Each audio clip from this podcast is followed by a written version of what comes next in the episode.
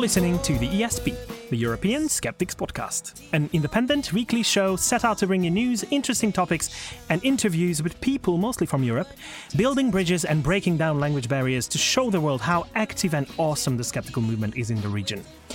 This is episode 250. I'm your host, Andras Pinter, and joining me for the show are my co hosts, Annika Harrison, Brian Eggo, Claire Kroulik Klingenberg, Deborah Hyde, Jay Novella, Jelena Levin, and Pontus Böckman. Sziasztok!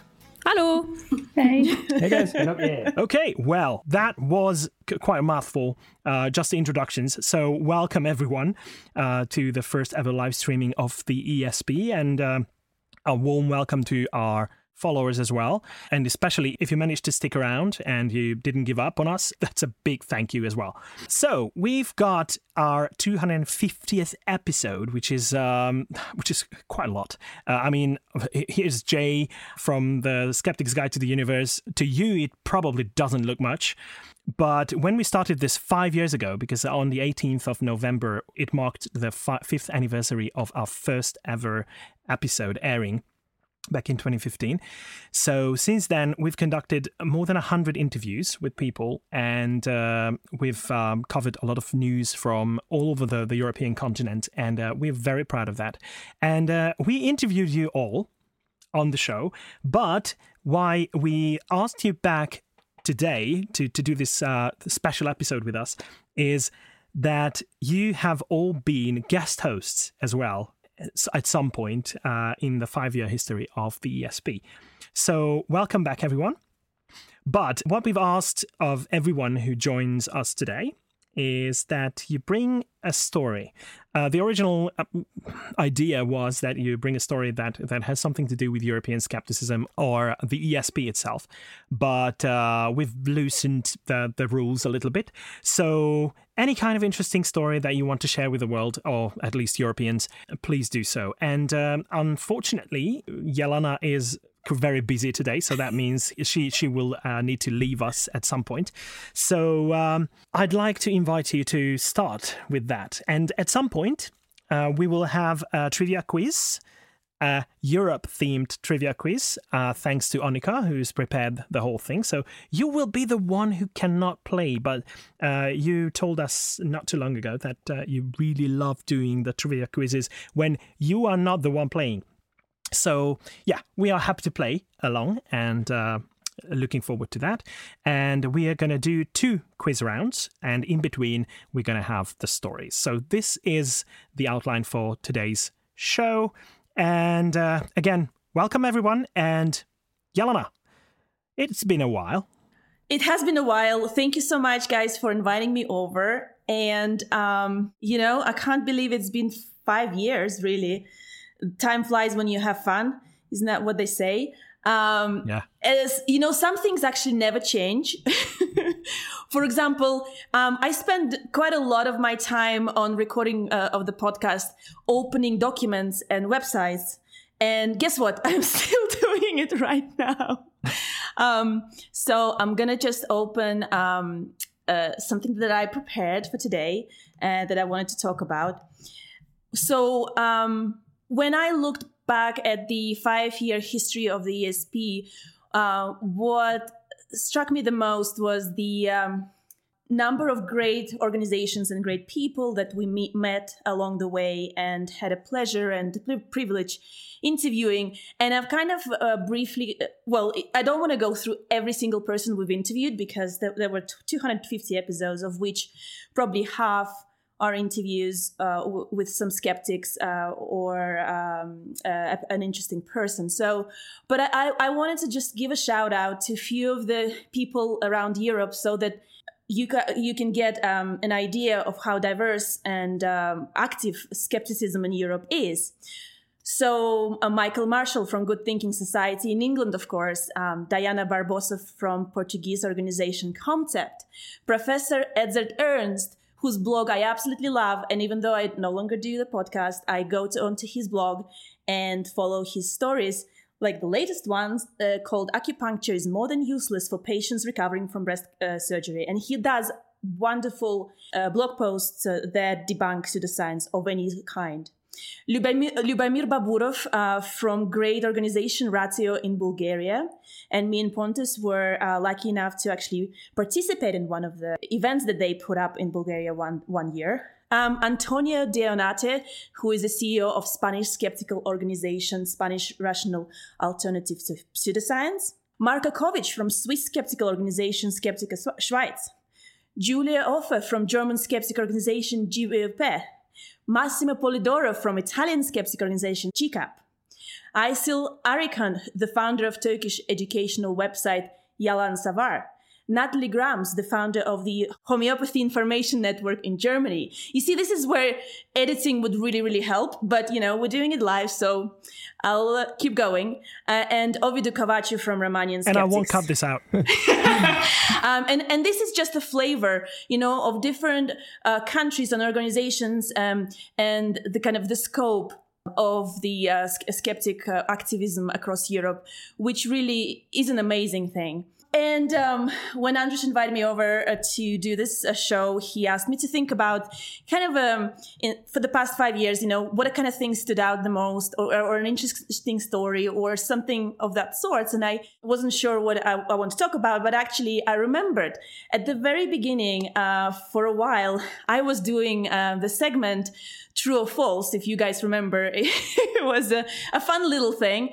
And i found myself finding a lot of the, the uh, these wacky true or false stories from a place um, uh, on a uh, called, well, it's it's a it's um, a prize that exists um, called Ig Nobel Prize, and they've got a website, and you can go there and um, you can see all sorts of interesting research that real scientists do, and um, uh, their tagline is research that makes people laugh and then think. Well, I wanted to, for the old time's sakes, um, just mention to you a few winners of Ig Nobel 2020.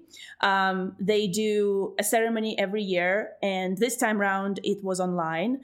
Um, unfortunately, I wasn't able to um, view it online. In fact, when we moved to America, I thought you know, I always had it at the back of my mind that I want to go and see the live Ig Nobel Prize nomination. And maybe next year, when the COVID is um, under control, we, we, I can I kind of uh, do that at some point.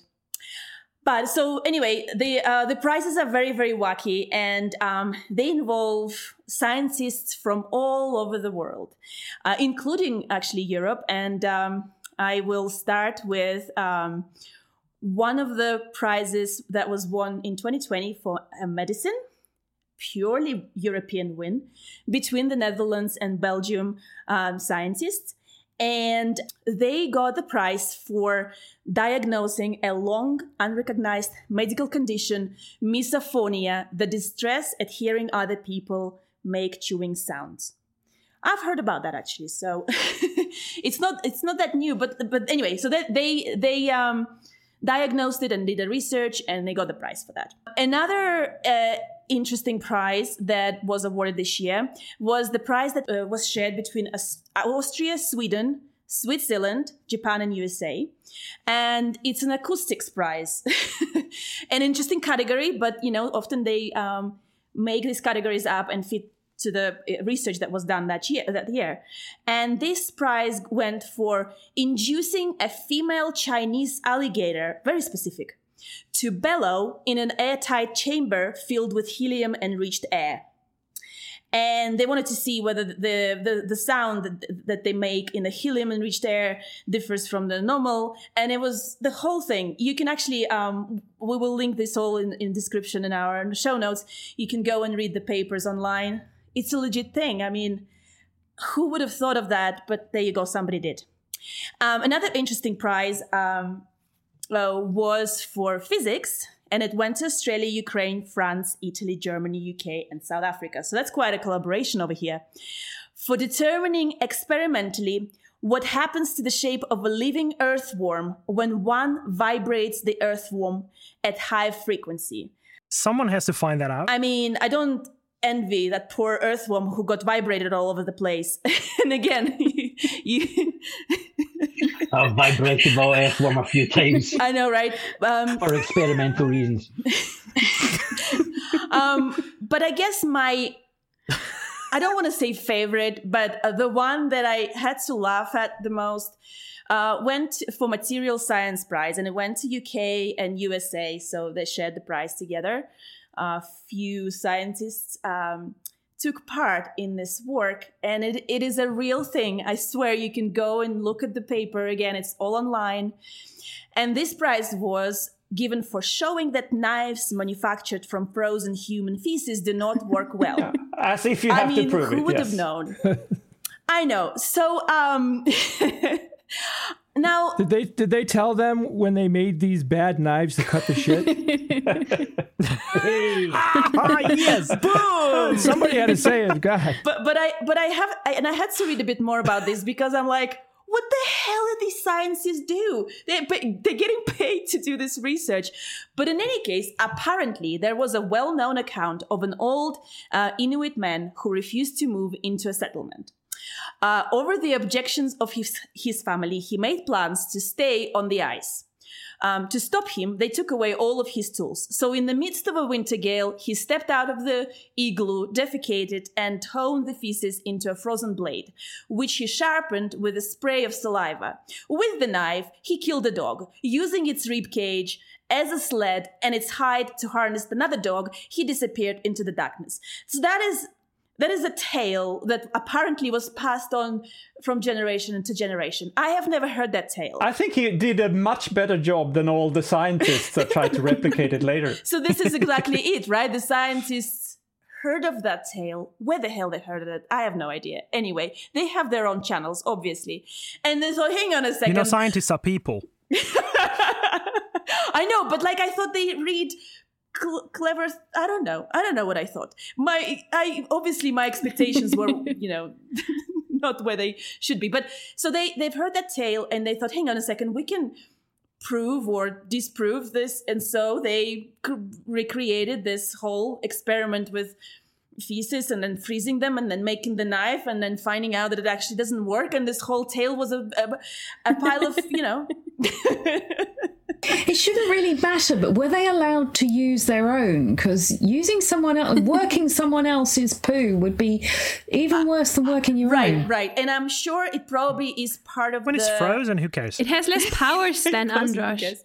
But actually, that's not the only knife story that is, is in existence. There's a story about this explorer, a Danish explorer Anderson, who got snowed in, and he couldn't get out of the snowed in thing, and he didn't have any tools, so he just like pooped, and then he made his poop into like a like a little knife slash spoon thing, and like got his way out of like the snowed in area, and then he had frostbite on his legs, so he had to crawl on his stomach to the closest like center and like he climbed on his stomach through like a fro- frozen ice clay crazy place um, for like miles supposedly and then he like lost a bunch of his toes and then he fought the nazis or something it's like a very I think more research is needed here.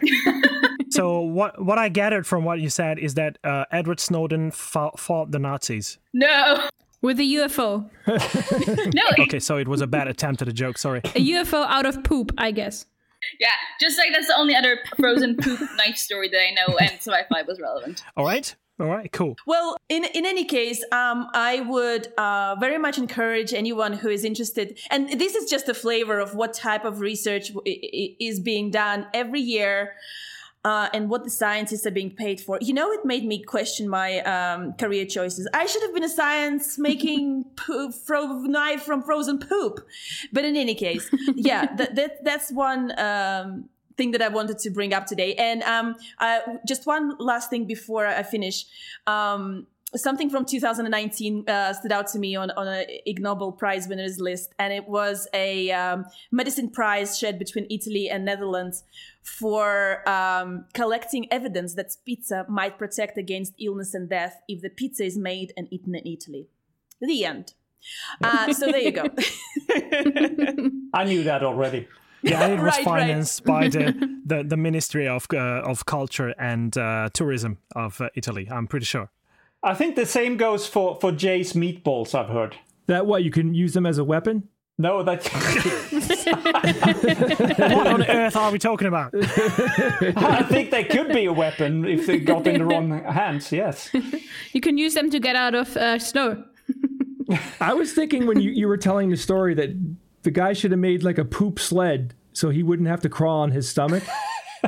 Yeah, I mean, like someone, someone already like linked in the Twitch thing. Uh, Adam, Adam Kuznetsov linked it linked already to the Wikipedia page of the guy I was talking about. So I did not make it up. It's a whole Wikipedia page.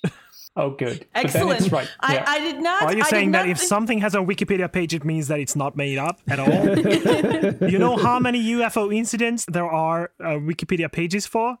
yeah, yeah. We we have a Wikipedia page, and we are not real. So And yeah, and uh, thanks to Adam for that, actually, yeah, the, the, the very guy who commented that. Let me ask you guys a question. So you 250 episodes, five years. Yeah, Um, that turns into about how how many a year is that? it's once a week, uh, roughly. yeah, I've been thinking about that too. So how how, how does it add up? Uh, the the math doesn't The, the, the first doesn't three add up months, really. the first three months, we only did every other week. Yes. that's how we sort of got. Did we? Yeah, that's that's, that's not uncommon. Yes, and I was the, the the the idiot who came up with the idea of doing one every week. Yeah, yeah, yeah. I remember that. Yeah. Do that. Did you guys start with a mission statement? Did you know, okay, we're doing this podcast specifically for X, Y, and Z, or did you just want to talk about skepticism? Yes, uh, we did To both. have uh, a, a mission. Uh, the whole, whole idea came up at the European Skeptics Congress. We we got into a very nice conversation with uh, Pontus, and um, we were chatting about how how f- little we know about what's going on in other countries outside of the English speaking world. And uh, we wanted to fix that. We wanted to to give an, an opportunity to to all the, the different skeptical movements, uh, the d- different uh, regional or um, different countries, uh, regional or local uh, organizations to introduce themselves, to to let everyone know what they are up to, and um, and this this was what we wanted to do. So um, we didn't determine who the actual audience might be, but we wanted to give an opportunity to uh, to all skeptics across Europe to to use this as a as a kind of a hub. Yeah, but it was And, other uh, skeptics in Europe, really. In, i- at least in my head, that was the the audience, and still is to a large extent. Yeah. Well, I, I- I think there was a a slight limiting factor is language because we had to use English as as being the, the one that Yeah. the language used the most across Europe. So it is it is a little bit limiting. Um, but we, we had people from different uh, countries, like you know some of the some of them I mentioned, who were able to kind of introduce their organization and, and give it a little bit more of a Yeah. visibility. Um, and uh, yeah, get get people on I, board. I, I and- would say like this: put put Europe on the skeptical map because a lot of it was very American centric. Of course, we have Yeah. Richard Saunders in, in Australia, so we but it's still very And if not American, then Australia, it's it's UK or Australia. And outside of that, uh, that there was not much. yeah right. So. But but who who knows what's going on in Slovakia? Who knows what's going on in Spain, Italy, Czechia? Well, yeah, Sweden. So, do you So- guys feel like over the past five years that you've gotten to where you want the podcast to be? Is that information coming in? Well, they've won an Occam. Yes and no. It's the question: Are we happy? Are we? Do you think we're doing the best job you can do? No, we can always improve, but I think we've come a long way. I think we, I think, I hope that we are much better at it now than we were in the beginning. Of course, uh, but I still think we can improve. Well, I mean, that, yeah, you have to be humble about where you've gotten to. You know, everybody needs to because you, you, could always do better. You can always do more and have farther reach. That's right. But I mean, I, you know, my sense um, is that you guys have done a good job, a very good job. You know, you have a, a, a wide variety of interviews and topics. Um, I know how much work it takes. I mean, I know how every stage of, of podcast making and how difficult it is. And it is a ton of work. And when you're doing it every week, you know, but you stuck with it. And that's what that's why we're here and that's what's awesome is you, you know you guys made 250 episodes and these aren't just light episodes you know you guys do research and you're finding people to interview. It's it's meaningful. It's not just people talking. You know what? We we really love, and when we feel um, really ac- accomplished after an interview, is when people come back to to let us know that uh, they've heard of someone from the show for, for the first time, and how awesome the work that the, the, uh, those people are doing, and and how how great it is that that we give them a platform. Yep. And this is what we set out to do, and uh, that's that, that's quite good. And thanks thanks Deborah for mentioning that we've we've got a prize for that as well. Oh yeah, you for- for have. Yeah. work. Recognition. Yeah. So, um, do you guys remember uh, Jelena and Pontus? Oh yeah. How how funny it felt? Like we were absolutely not prepared for for actually winning the Occams. Uh, Our speech was appalling. it's like, we didn't prepare anything. Th- we did, didn't really thanks. that was very nice. Thanks. I See ya. remember saying I wanted like- another bottle of wine to the presenter. That, that wasn't very professional. That's It was important. important. I, I meant Yes. it, but There was who a gets lot to of have love in the room. It was is the- fine. where is the award? Did you guys get a physical object for winning that? I think Andras sold it, didn't he? Wait a second. On eBay. Oh, He's got it. No It's surprise. under his He's pillow. it close Yeah, by. It's, it's in his toilet. It's in his toilet. Awesome. The, the thing is, there she is. Wonderful. Anders was the guy who initiated the, the podcast, and it was only fair to give it to Anders. I don't know if there was ever an agreement to go, okay, it's a year in Anders' house, a year in Pontus's, and a year in mine. I don't think that No, was I the think, uh, thing. It would have been great if there was a like a really prolonged custody battle or something, you know. oh, yeah, yeah, yeah, yeah. So, and I'm I'm surprised to see that the lighting is uh, is, Yeah, is Well, it's still high quality. Oh, it's, it's built to last a long time. I mean, it's, it's It is LED high quality lighting. stuff. Yeah. yeah. Well, you know, it, I I was So, very uh, when you guys started the podcast. I was really ha- happy for the, basically the same reason that you said because you know there isn't. You know, there isn't like a congress of skeptics, and we know exactly what's going on all over the world and who's doing what and what problems are, are skeptics having in each country. And so I, I really agreed with your premise and I think it's done. You guys have done a very good job, and I, you know, I talk to people who listen. You know, I'm I come across people all the time that listen to your podcast, which is which is very good.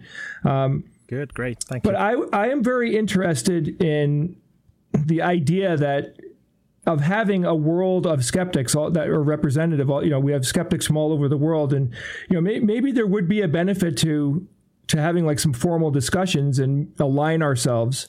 Um, I know that in the past, you know, efforts like this typically don't work.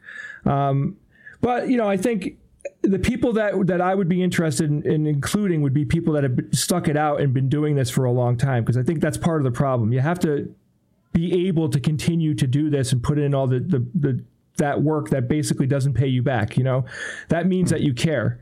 Um, and if anything, just to just to hear what people are working on, you know, like it's funny. I find out a lot about what happens in Australia by reading the news and Facebook. You know, it's not like Richard and I are talking every week, and he's like, "So this is what we're working." You know what I mean? It just doesn't. It, doesn't doesn't come through people. It comes through reading.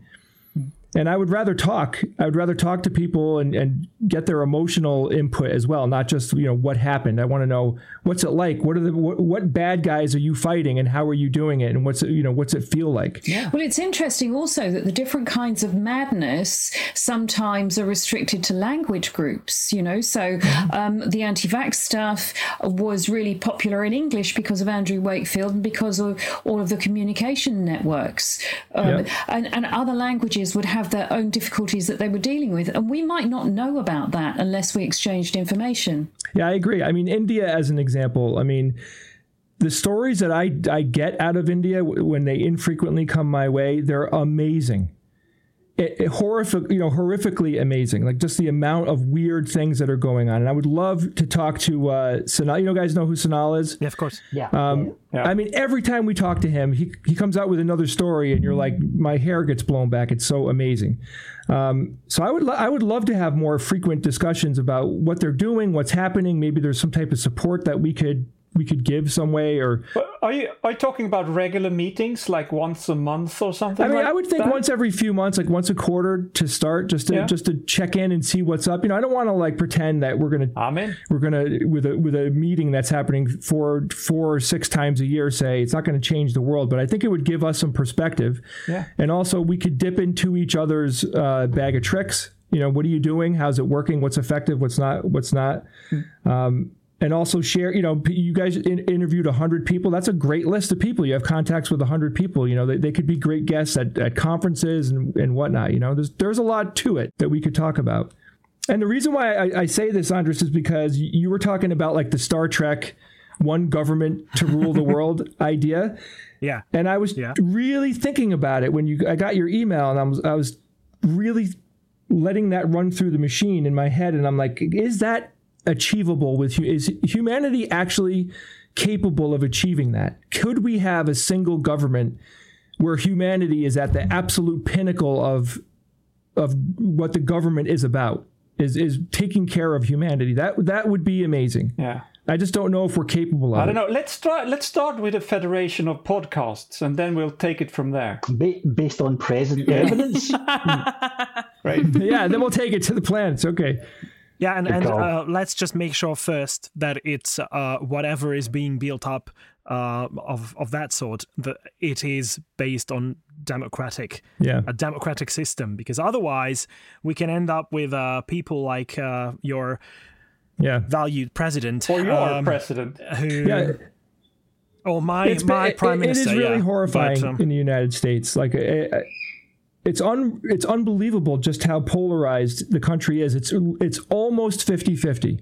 Yeah, that's amazing. yeah We we have an insane narcissist running an incredibly democratic country who is who is right now trying to in one way or another form a coup to take over the government and like only 6 million people got out of bed that day to vote. I just eh, I don't get it. I don't I really don't understand how they could be fooled so easily. He's not even charismatic which that's the other thing. If, if he was super charismatic you know if he was like George Clooney charismatic level I'd be like all right well at least he's got the charisma backing him up. But he, he just doesn't have anything that I get. I don't I don't buy into it, to it at all. I think the thing that was scariest about him was not so much that he got in for four years because, you know, he's a TV star and, and he had a lot of money to throw at it. The thing that scared me most was that he could start disassembling the democratic institutions because the institutions matter. The people don't, the people die.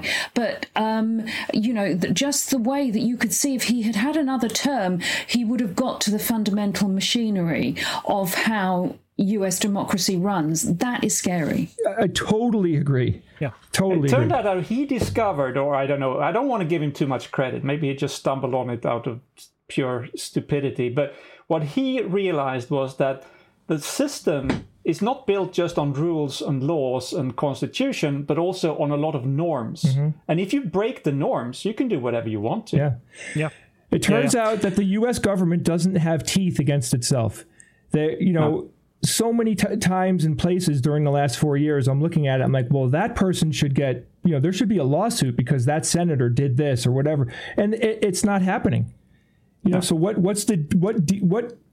You know, aligns people's motivation with doing what is right. Because I truly believe that most of the people that support Trump in the government like most of them, the big players like the senators were, you know, out and out against him, right? yeah I mean, they were, you know, they, they were literally, you know, a year before he got elected, they were cussing him out and saying this guy is, is a train wreck, and now they're backing him. I mean, it's it's it's really disgusting. Y- uh, you are right, but I don't think it's a specifically American thing. It's it's not it's not that. I, I think it's happening all over the world currently. Yeah. and uh, there are many many reasons for that, and uh, we as skeptics need to understand the reasons behind all that.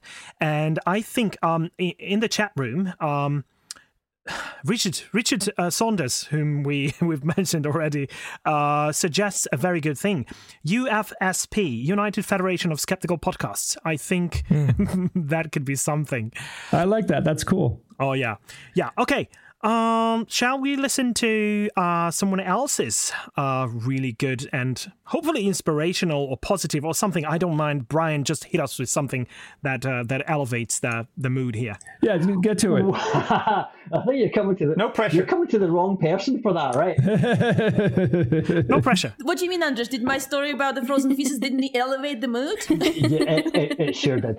No, no, no. But we got all depressed about this uh, this shit going on in in uh, uh, politics. Well, no, she talked Oh, about after shit, and. I talked about shit. So now we got to move on to something else.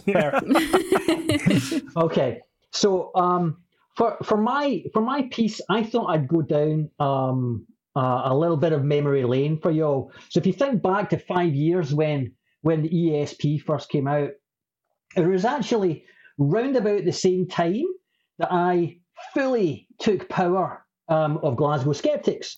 Um, that that one person autocracy has been running for just over five years now, and the very very final event that I hosted that had been organised by my predecessor was uh, a gentleman by the name of Dr. Mike Galsworthy, and it was part of an event we'd been asked to take part in at Glasgow Science Centre for European Researchers Night. And Dr. Galsworthy was speaking about the potential impact on British science of Brexit. So, for, for anybody who's been in a coma for the past five years, spoiler alert, didn't go well. Uh, you know, so Jay, you guys weren't the only country that had a slightly disappointing election result in 2016. Um, it didn't go too well for us either. But I thought I'd just um, jump back into their website and take a look at their um, their their sort of little mantra or, or their, their their sort of things you should know um, about uh, science in EU and the potential impact it was going to have on British science. So let me take you through these five things you should know. Number one, uh, the EU leads the world in science output. Um, it produces over a third of the world's scientific output now, 34%, even more than the US. Sorry, Jay, uh, we've overtaken you in that respect. Um, number two, um, the EU powers European and global science networking. So the EU puts 8% of its budget into a multinational science programme called Horizon 2020. And UK researchers can pick and mix partners from right across Europe, putting together multinational dream teams. Freedom of movement and a common legislative framework help make cross border collaboration much easier. Number three, just as my wife comes in for a drink, international collaborations have more impact. Network, networking is crucial to being a world leading science nation. International scientific papers have much more impact than domestic only research, about 40% more apparently. Number four, UK science is growing thanks to the EU vision. Um, the EU has been shifting the focus of its budget from agriculture to research, innovation, and growth, with the science budget tripling over the last de- decade. EU funds now make up 17% of the total science research grants in UK higher education institutes. Uh, number five, there's no extra money for science on Brexit. Being a net contributor to the EU budget doesn't mean we profit by leaving. There are wider impacts of pulling the plug, with a likely economic drop far bigger than our, uh, our net contribution. This means less money, not more, available for UK science if we leave. So that was, and, and I must say, back back in, in 2015 when I when I met Mike and and, and he went through that talk um, in front of the, the audience at the Glasgow Science Centre, it was kind of an existential risk. Like we didn't necessarily think it was going to happen. And hopefully Deborah's going to be nodding a little bit back then. Just think back to 2015. Do you remember how innocent we were? um, and, and and I remember, similarly talking to to, to some folks um, from America pre the November election as well. So I'm happy to see Jay that your country's made uh, I think the right decision this time round. Four years later on, um, unfortunately, Time for us to do that. yeah, it's it's a bit late for the UK to do that, so uh, I'm not sure there's a way back for, for us. Maybe there might be a way back for Scotland separately. We we Yeah, you're in a better Um, situation only that, that way than on is. I, She's stuck I, I think. I think all of this is we'll be back in ten years. It's just not on such good terms. Yeah, I agree. I I think that's likely. We'll see. All right, but Deborah, if And by that time, we might be out. Scotland makes it back in and we you don't, Deborah, you can come up and stay for a while. Okay? Thank We'll- you. we'll I'd appreciate it. bag out the summer house or something. But I wanted to just quickly mention because it's interesting, uh, Brian. You brought up Brexit. What's Brexit again? Is that the kind of sort of brex- breakfast? You- no. Uh, anyway, um, so I, I want. We were talking with Brad uh, not long ago about Brexit because we no longer live in Europe, but we st- I still care about uh, England, and um, and he said, Well, that's interesting because the people were also asked a long time before Brexit uh, about the name of the boat that they wanted to name. And so the boat name came out. I don't know if you know of that story, Boaty McBoatface. Boaty And so the Boaty McBoatface, yeah. Never really uh, materialized because they turned around and said, no, no, no, no, this is a stupid name. You don't know anything. Um, we're not going to count this, wor- uh, uh, this vote. And yet, when it came to Brexit, everybody got super serious. I mean, priorities, people, Yeah. priorities, right? Brexit McBrexit face. That's In all happened, fairness, I think the little submarine got the Boaty McBoatface, boatface as a name for the big ship, which is uh, uh, named after Sir Richard Attenborough. Uh, David Attenborough, sorry, Richard was the other one. So it did make it the name. Yeah. So yeah, sorry to bring the mood down. Maybe the next person's got a happier story.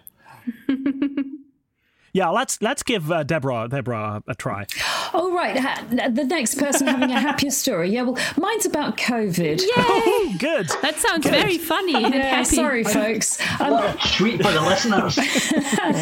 I was just interested because I was looking at a BBC documentary earlier this weekend, and you might be able to get it if you can get the BBC in your country or on one of your VOD platforms. It was called Lockdown Following the Science question mark, and it addressed the question of whether or not the science had been followed in the UK.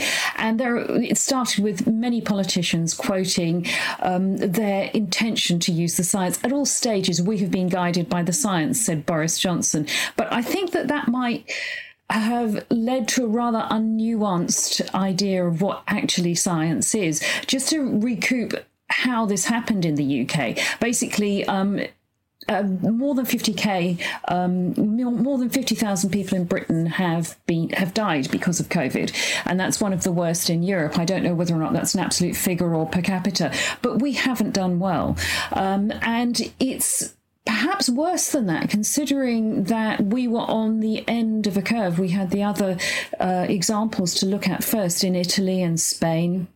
So we we really didn't do so well. There are various advisory bodies that do feed into government policy, and they have very good scientific credentials. There are different. There are sort of impromptu bodies that come together at crisis times. There are ones that are constantly in feed feeding into the government. There's one called NERVTAG, which is the new and emerging respiratory virus threats advisory group. They report to the chief medical officer. He reports to the government. Um, the problem with that was that they produce a risk for each day. As one of the scientists there said, it's like jumping out of an aeroplane without a parachute. Your risk in the next few seconds is very low indeed, but you are going to die and quite soon. So it's a miss. So it's it's it's coming to the understanding of exactly what the NERVTAG hazard figure meant um, there's another one, the SPI-M. They generate a consensus model from at least three authorities, usually more. And uh, they are the Scientific Pandemic Influenza Group on Modelling. They report to SAGE, who reports to the government. But that's a matter of having really good data. And what emerged through this was that most people didn't have good data. In some cases, they were using Wikipedia um, or that there was a significant lag in the data and they didn't realize it. So they were modeling for cases that were already, say, seven days or 10 days out of date. Uh, there was another thing called the FF100, the first few 100, uh, the first data set you get within a locale of, um, of people who are ill, where they've come from, how quickly their disease progresses, that sort of thing. There was an epidemiologist who had just come back from the People's Republic of Congo where he had been helping with an Ebola outbreak there. And he said that the kind of information that we were getting in the UK was worse than he was getting in the Congo. So, um, I think obviously in a situation like this, it's unprecedented. People plan for it. Their plans aren't going to be perfect. But the thing that worries me, I suppose, is as skeptics, we know that science isn't a god, it isn't one thing, it doesn't embody the truth, it's actually a human endeavor, and that it depends on the data that you put in as to what you get out. Um, it informs, but it doesn't dictate. Sometimes there are good policy reasons not to follow the science. Um, for example, do you completely shut your hospitals down and miss early cancer cases? How how does that work out in terms of ultimately the number of deaths that are going to uh, to occur in the long run? Um, the political what I worry is that the political discourse will be very framed around scientific expertise, and there will be the possibility for scapegoating because ultimately. When this happens again, and it will, because we are breaking into uh, into sort of virgin ecosystems all the time. We're more intensively farming, so we'll have more of these types of pandemics. We need more science, not less. Just because some of the data modeling didn't work last time, it doesn't mean that we should all take homeopathy for the next whatever it is that comes out. I think the, really this documentary brought up three things for me. The first thing is my favorite phrase. Um, you only get answers to the questions you ask. So you'd better make sure that your questions are useful and relevant. Uh, there was a, a huge sporting event, several of them in the UK actually, but one in particular that I was thinking of was when Madrid and Liverpool played a game. There were 100,000 people in an arena, and people were evaluating whether it would be safer for that to be cancelled or whether it would be safer for it to go on. One of the things that paid into that was, well, if people are outside, then at least they're in the air and aerosol transmission isn't likely to be as high. But do you really think there would have been 100,000 people packed tightly into pubs as an alternative to that? So it's the way you frame your questions. People had to get there. Um, the second thing was the modelers may be very, very good at their maths, but they can only work with the information you give them. Do the modelers know about the details of the systems they're being asked to model? For example, it was obvious very early on that um, age related issues uh, were, were were very important with COVID. So um, in the UK, I think in care homes, there was a huge, I mean, a number of people died that by any other standard would be regarded as carnage. Uh, for there were 400,000 old people in homes, of whom 20,000 died. Now, old people um, are mostly in on far more in contact with carers and professional people than people who are younger because they need more assistance. And it turns out this system in the UK employs an awful lot of agency workers. So the modelers were working with the idea of these care homes which could be isolated. In actual fact, they weren't isolated at all. The third thing for me are are the tests um, that we're applying to try and find the truth. Are they relevant to the scenarios that we're talking about? So that again that feeds into the care homes and the agency staff issue. Uh, there was a leader there was a, a, representative from the care home industry who said that the first thing that he did was went to the government and lobbied for testing. And the government said that um, the advice was that testing didn't actually help. But of course it may have been correct in one specific case, it may have answered one question, but it wasn't in this particular case. It would have helped enormously if the agency staff could have been tested. So, science isn't all just about doing one experiment and getting a figure. It's so much more complicated than that. It's a philosophical endeavor which involves asking the right questions. And hopefully, for the next time, we will learn to ask better questions because there will always be a load of woo merchants out there who will just use this as a scapegoating exercise which you are a bit of an expert in. Um, I, I am, yes. You've, you've covered it a couple of times uh, uh, from um, um, a medieval perspective as well. Like you, you, you uh, dug up a, a, couple of medieval stories about things like that. So uh, you've even covered that uh, on the ESP. That the um, a bit of you gave us a bit of a history of uh, pandemic situations and how people handled it. And, yeah, I, I wrote an article on the Skeptic recently for it, and it's kind of yeah. the, to be honest, the interesting stuff happens in the years to come. Well, all right, yeah, because it's been a bit dull here lately. Yeah, not so much in our case because of the death toll, which has not been as high as many other t- pandemics, but I think the economic consequences US, are going to yeah. be incredible. Yeah. Yeah. Yeah. All right. Wow. So sorry about Someone that. has to. someone has to bring the mood up.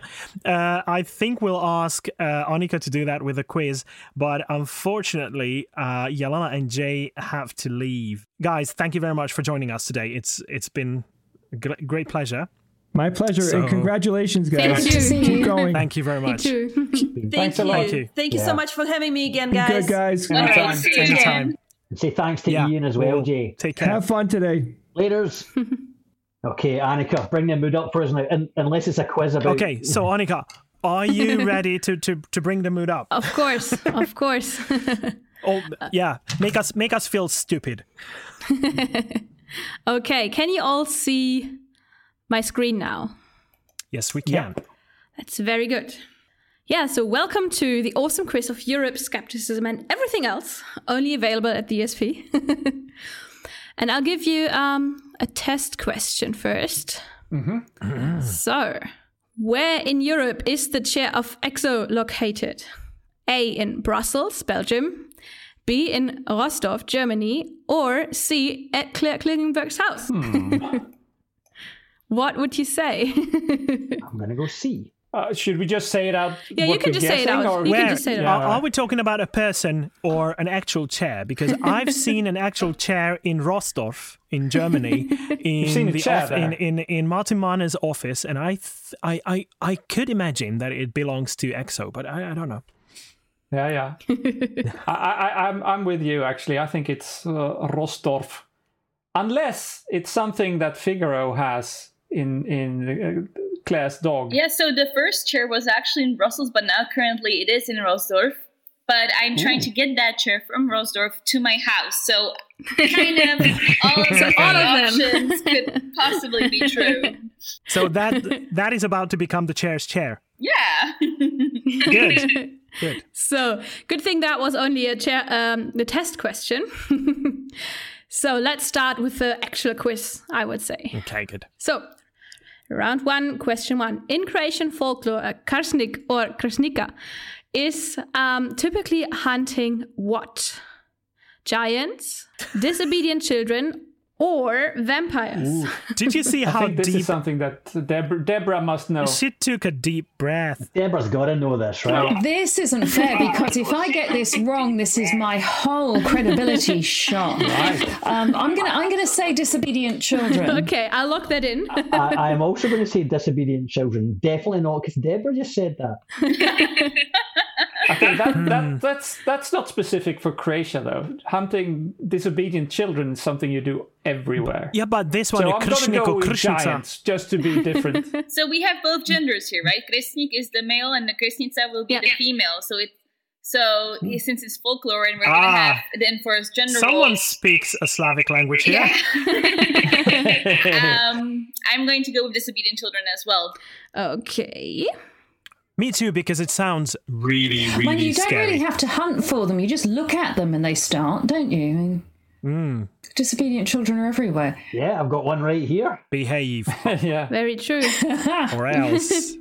so Pontus and Andras. I know Andras already said Giants. Giants. giants. Okay. Just be- because I want to be different. Shall I tell um, you the solutions right after every question or at the end? yes, please. Otherwise, we'll die. Of, Okay. of just Okay. not knowing. Then I'll tell you what it is, and it is vampires. Oh, okay. yes. All right, perhaps Vampires. yes. I'll I'll stick that on the list. Yeah, that's what I was going to suggest. That we, here's here's a research topic for you. Yeah, what's your source, by the way? Um, that was actually Wikipedia. Shout out to Susan Gerbic. Okay. All right, I'll have a look at the source. Woo! More of those coming later, Susan. Okay, yes. Second question. Which of the following ingredients is not part of a homeopathic remedy? A. The color blue. B. 5G. Or C. The Berlin Wall. Hidden answer D. All of the above. or uh, actually, all of them are a homeopathic remedy. So the other way around. Yes, I'm pretty sure. Uh, I'm pretty sure this is this is not Everything. right. I, Everything. I'm sure you can get it. every And if you can't one. get it, I have a neighbor next door who sells homeopathy. I'm sure she can fix that up for you. Uh, we can do it ourselves. I'm pretty sure the answer is B. I, I think I've heard Marsh talking about homeopathic blue and homeopathic Berlin Wall before. Berlin Wall, definitely. the Berlin, the Berlin Wall is definitely Yeah. there. It I don't think they have the Uh, 5G I do one have yet. that. What, what was that, Claire? No, they, they don't have the 5G homeopathy yet. I'm, I'm, I think next month or something we should expect that coming out. You should send some But homeopathic. seriously, we could we could make it at home. So what does the homeopathic remedy of the Berlin Wall do? Protect you against walls? I mean, It, no, it protects you against uh, David Hasselhoff concerts. no, it, no, that's worth it. it protects you, like it brings people closer. Isn't it? Wow. I think it was claustrophobia. claustrophobia. I think it was against claustrophobia. No, I thought it was because like because the you know Berlin Wall divided. So then uh, taking homeopathy from the Berlin Wall actually brings people closer. Wasn't that the case? Yeah, but I've I've heard that it's used for claustrophobia. But I uh, think it it works equally well against both For of both, those. yeah. I'm Probably. pretty sure you're right. Claire, I'm pretty sure you're right. I almost said, "Oh, that's good logic there, Claire," and and it's not really good logic, but it's it's good what a homeopath would think logic is. So yeah, uh, good good call. Definitely. Other picks. Susan writes, uh, uh, she has seen the Berlin Wall homeopathy one. So, uh, and uh, did it work, Susan? Oh, Um, don't cheat with so the chat. That's us- not fair.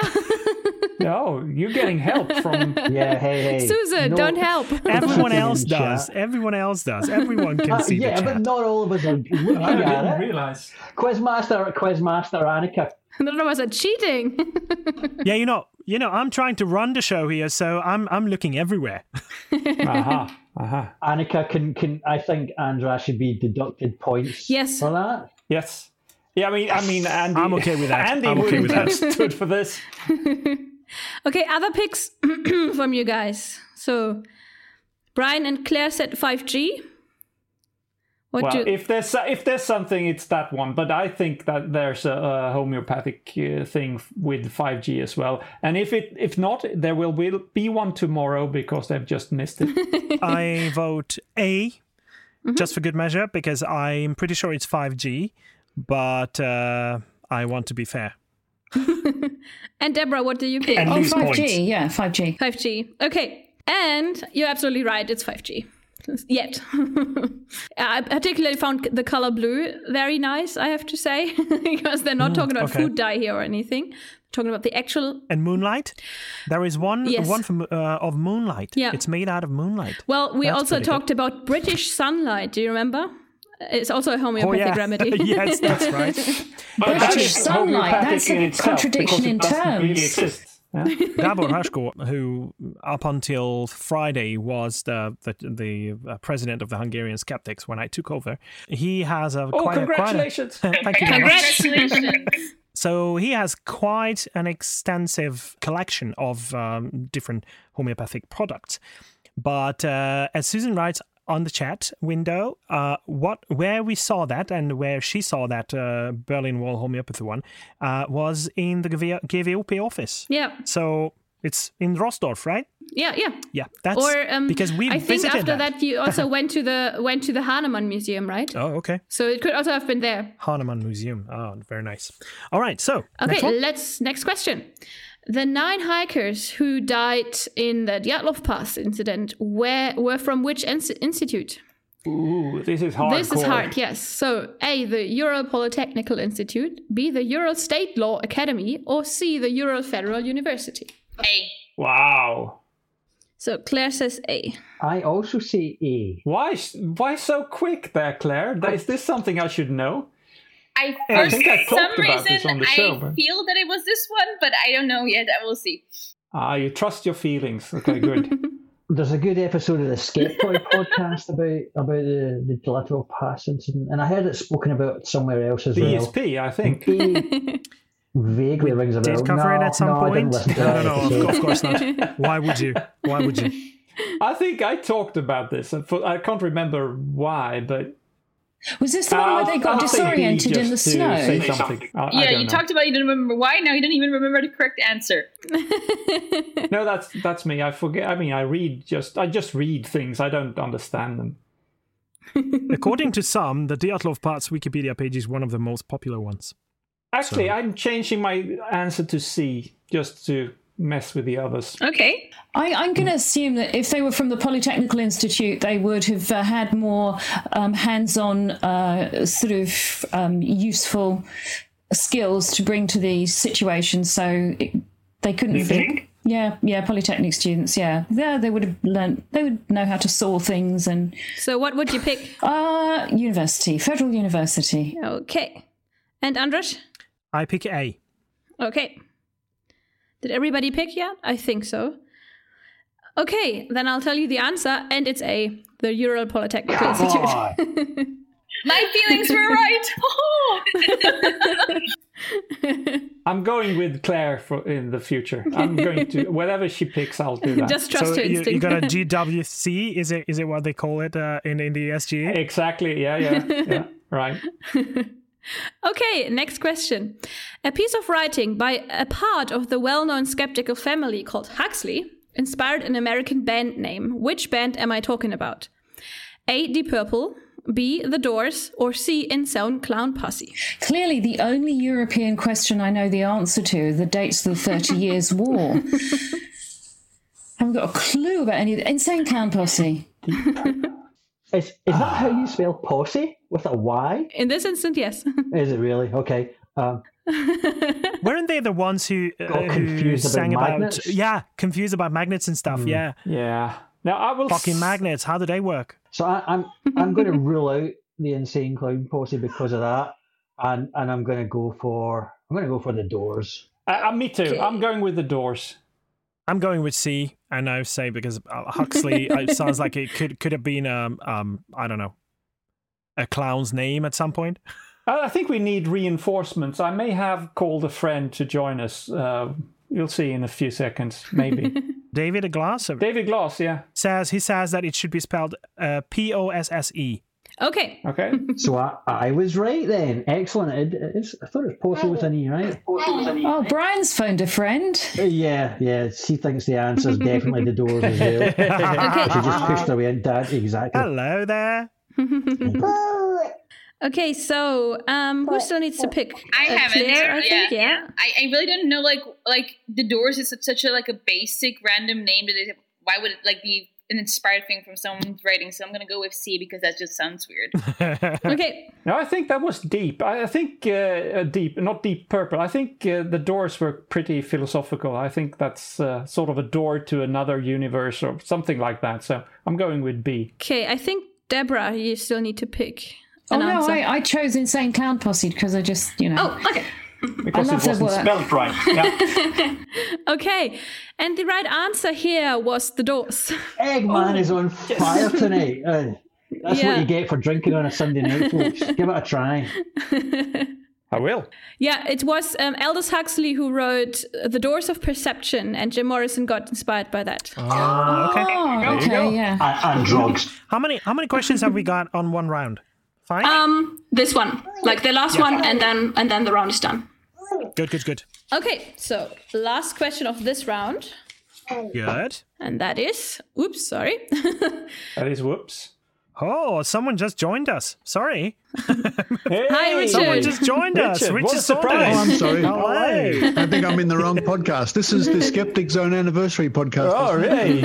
Oh, It really? is indeed. Yeah, welcome, welcome, welcome, Welcome. You're just in time for the last. Uh, yeah, just in uh, time for the last there. question of the first round. Big congratulations, by the way. I know how hard it is to uh, keep churning out a podcast week after week. How, how, how do you know that, Richard? because I listen to the ESP. oh, Do we complain about that that much? Carry on. Okay, so the Malleus Maleficarum, which is, as we all know, the religious text that underpinned the Spanish, uh, Spanish Inquisition, was originally published in which European country?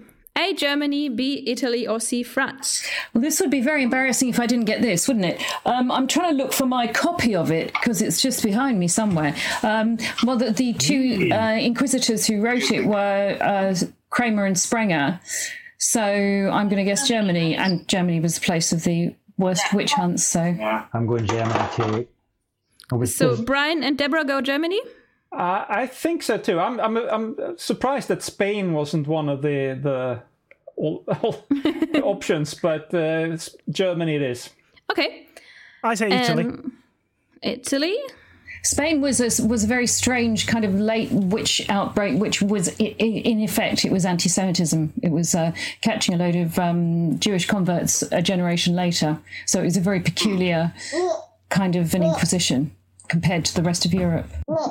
And Claire, what what do you feel? What uh, do you no, feel? no, no, I already answered it right at the beginning. Um, that it was Germany. Okay. And uh, the right answer is, of course, Germany. Woo! Of course. Very good. well, of course. Hello. okay, so that was um, round one. I'll stop the screen Yeah. transfer now. I, I don't know if you know what you signed up for, Richard, but we were going to go on for a couple of hours more. But That's all right. It, it's it's it's a cold. Well, it's not cold, but it's a wet, rainy day here in Sydney. So what else am I? exactly, not not shave, I guess. No, yeah, you, you're growing a beard there. Oops. yeah. Okay. Says me again. Yeah. So All right. I'll just count the the points, Mm-hmm. and um, so maybe if somebody else wants to start with the story. Yeah, Richard. Have you prepared something? No, I have not prepared anything at all. But I will tell you one thing that I've been having great success with lately on on my own podcast, the Skeptic Zone podcast. And this came about because one, and you probably can um, sympathize with me. One day, some weeks ago, a couple of months ago, I had a big gap in the show I had to fill. And I thought, what am I going to do? I've, I've got this big gap. And then I went to the online um, resource of digitized newspapers in Australia, going back to the almost to the uh, the start of the country, you know, almost 200 years. And I've put in skeptical uh, words and phrases like ESP, Ouija board, ESP UFOs. must have gotten a lot of uh, hits on ESP, I think. Oh, and I've found a wealth of stuff going back into the early part of last century, even before then, on all the topics, uh, the good old classic topics we love to talk about. And I've just discovered, which I'll put on my own show next week, that people were offering money and skeptical of the- claims of water divining and water dowsing in 1945 and 1912. Wow. So I thought that was very interesting. I thought it was James Randi coming here in 1980 who started that whole thing about offering money and prizes and being skeptical about water divining, but it goes back for decades and decades and decades. So that uh, that's been a really interesting thing, and it really gives me a great perspective on skeptical. Yeah, that, that's true, Richard. I've listened to to uh, your podcast, of course, and I've listened to that, and it's really comforting to hear that people were skeptical even way back. It's not something that we invented or Randi invented. Even people have always questioned. People were skeptical even we, before uh, colonizing Australia. yeah, Some people. I'm skeptical. I'm skeptical about Australia in general, but right. Well, I know it, it doesn't really exist, and everybody in Australia is. We're really in the south of France, but we like to tell people we're actually on the other side of the planet. I thought you were holograms, no? Yeah, I'm a hologram, but I'm not going to tell you. Yeah, yeah. Australia is, is over the edge of, of uh, the Earth, actually, the flat Earth. It is Behind Yeah, the ice is. wall. No, you are. Yeah. No, no, yeah, we are behind the ice wall that you guys. I don't know what it's like on the other part of the world, but but it might be worth, no matter where you're listening to us, um, around around the world on the flat Earth or wherever you think you are. Why not dive back into the digitized um, newspaper archives of your own country? Have a look. You might be really surprised to see what skeptical investigations were going on way back, way back in the early part of last century and before the organized skepticism movement started. There were people trying to debunk um, the the Fox sisters, you know, in the in the mid nineteenth century in the US. So it's uh, it, it's great to know, and and people who were debunking witch hunters actually centuries prior to that. So it's good to know that as well as the crazy side of human nature, there are always people willing to um, uh, to take those ideas on. Like a very interesting. and they they organized as well, Yeah. like uh, the um, Society Against Quackery in the Netherlands. Yeah. Uh, it, it it was founded in the 19th century, so it's the oldest ever organization of this sort of in the world. So yeah. Oh, um, Good. so uh, I think we are moving on to the next, but before that, I hear that Deborah has to leave. I do. So sorry to hear that. I do. Sorry to go. Um, it's been absolutely Do come fantastic. I will do. Thank you for inviting me onto this, and um, Thank you many, for- many thank you for congratulations on your 250th anniversary. That's absolutely stunning body Thank of you so much. Thanks for being here. Thanks for celebrating with us. Bye bye. Take care, Deborah. Bye. Take care. Take care. Bye. Hope to see you soon. Bye bye. Bye bye. Right, now she's off. We can talk shit about her now. What? What's going on? I'm only kidding. Love you, Uh, Deborah. it's just it's just Brian being Brian. it's nothing Oh. else. Okay. So um, I I think I've I've uh, forgot to mention something that um, Pontus is wearing wearing a um, pretty interesting uh, um, t-shirt that is Jag Jag är skeptics skeptisk. Is it how, how do you say that? Uh, that's perfect. Jag är skeptisk. Does it mean that I am skeptic? I'm a skeptic or It means like that? I am skeptical. That's what it means. skeptical. Skeptic. Skeptical. Yes. Very nice. Skeptisk. Mm, Okay. Right. Um, yeah, This is a, my- this is the VOF. Maybe I can turn around and see there's a logo on the back. Do you see that? yeah. Right. Yeah. Yeah, very so- nice. And uh, by the way, the thanks very famous much for VOF logo. Yeah. thanks very much for VOF to um, the opportunity to stream our show on the the VOF channel. yes. That was uh, me. Okay. that was quite a last minute thing. Yeah. Uh, but I am had a wearing a, very nice T-shirt as well. I don't know if you've noticed. It's from last Mm-hmm. year when it it was the the 150th anniversary of uh, the the periodic table. CFI Canada. Yes, and CFI Canada. Yeah. And how clever is this, CFI Canada? And uh, I'm pretty sure that at least some of uh, the CFI Canada people that I've become friends with in the last uh, several years uh, of uh, traveling to their wonderful country every summer, they they gave it to me last year.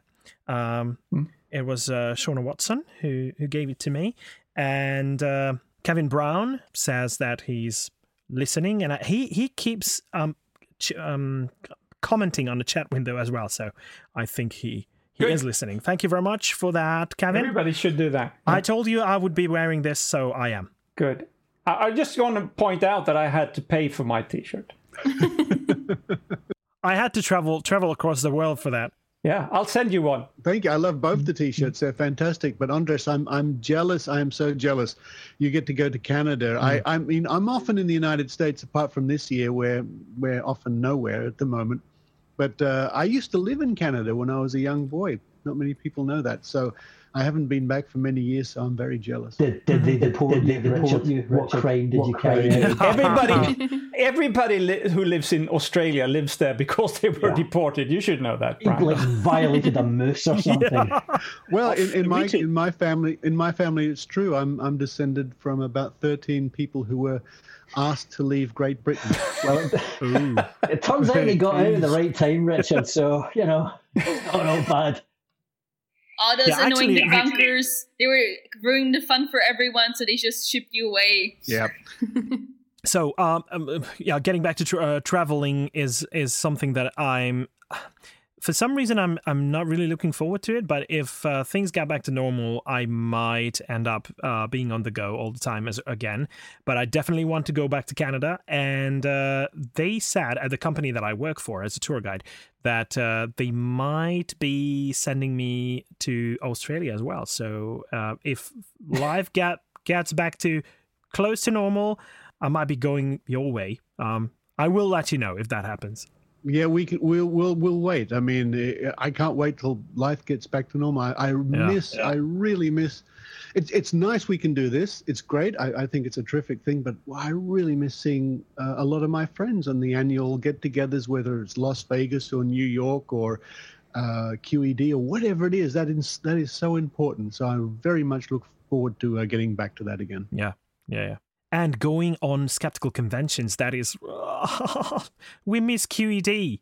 Yes. All right. So, Claire, What have you got for us? So, kind of, uh, Richard did the perfect opening for my story without knowing that. But, you know, we're telepathically connected. So, you know, I just sent him the idea I wanted to talk about. um, I was thinking because um, in your email you said we should, you know, give a story about what moved us or something connected with European, the European Skeptics podcast and everything. So I kind of thought back through the last five years and uh, I realized that, of course, most of us who are in the skeptic movement don't really get comp- compensated for that in any way. We do it as a hobby, and we do the best we can in our free time for our own country or, or our own area or region, city, whatever. And then a couple of, uh, of us also try to squeeze in this kind of international work. But seriously, Andras, Pontus, and now Annika, you guys are doing the most when it comes to building the bridges and connecting everyone, making sure we across Europe know what's going on. And uh, I just like remember the first time I actually got to see the people behind the actions because we all you know communicate online, but we're all from different parts of the world. So having that opportunity to meet up at various conferences, events, uh, skeptic get-togethers, and actually see the people you've been communicating with and really admiring their work from afar and uh, kind of ha- being being inspired by them and actually see them in the flesh. They do exist. They're not holograms, but really see the people who are putting in that much work with the love for skepticism and for uh, for trying to make the world a little bit better. It's always so amazing and fills you with so much energy, and it gives you such a big kick in the butt to you know continue on with your own work and I really missed that this year too. That we can get to we didn't get to see each other, and I did not like you kind of like didn't have to kick yourself in the butt, which is kind of difficult to do uh, when, when it comes to that. And I'm just really looking forward to meeting with everyone and having that big jolt of inspiration and skeptic love that we always give each other at skeptic conferences. Ah. That's It's absolutely That's- true. It, it's it's Yeah. the old expression. It recharges the batteries. It, and, and one of the criticisms that people still like to level is that oh, you skeptics all get together for a weekend and you all congratulate each other and you preach to the choir. And I say yes, it's great. We can see each other. We're seeing friends. We're learning from each other. So, you Yeah. so why why are people so upset that they think that we do this? It's crazy. Every social uh, interest in life has a group they get together of like-minded people and talk about things they like. Yeah. Uh, I, I and it think- doesn't necessarily mean it's a cult-like thing. It's uh, and that's what I got from us from several people when we start. Uh, or the whole community mourned. Uh, uh, James Randi, of course, uh, we all did, and we we all did our tributes in our own ways. And uh, but one thing that I really uh, li- liked about how he was.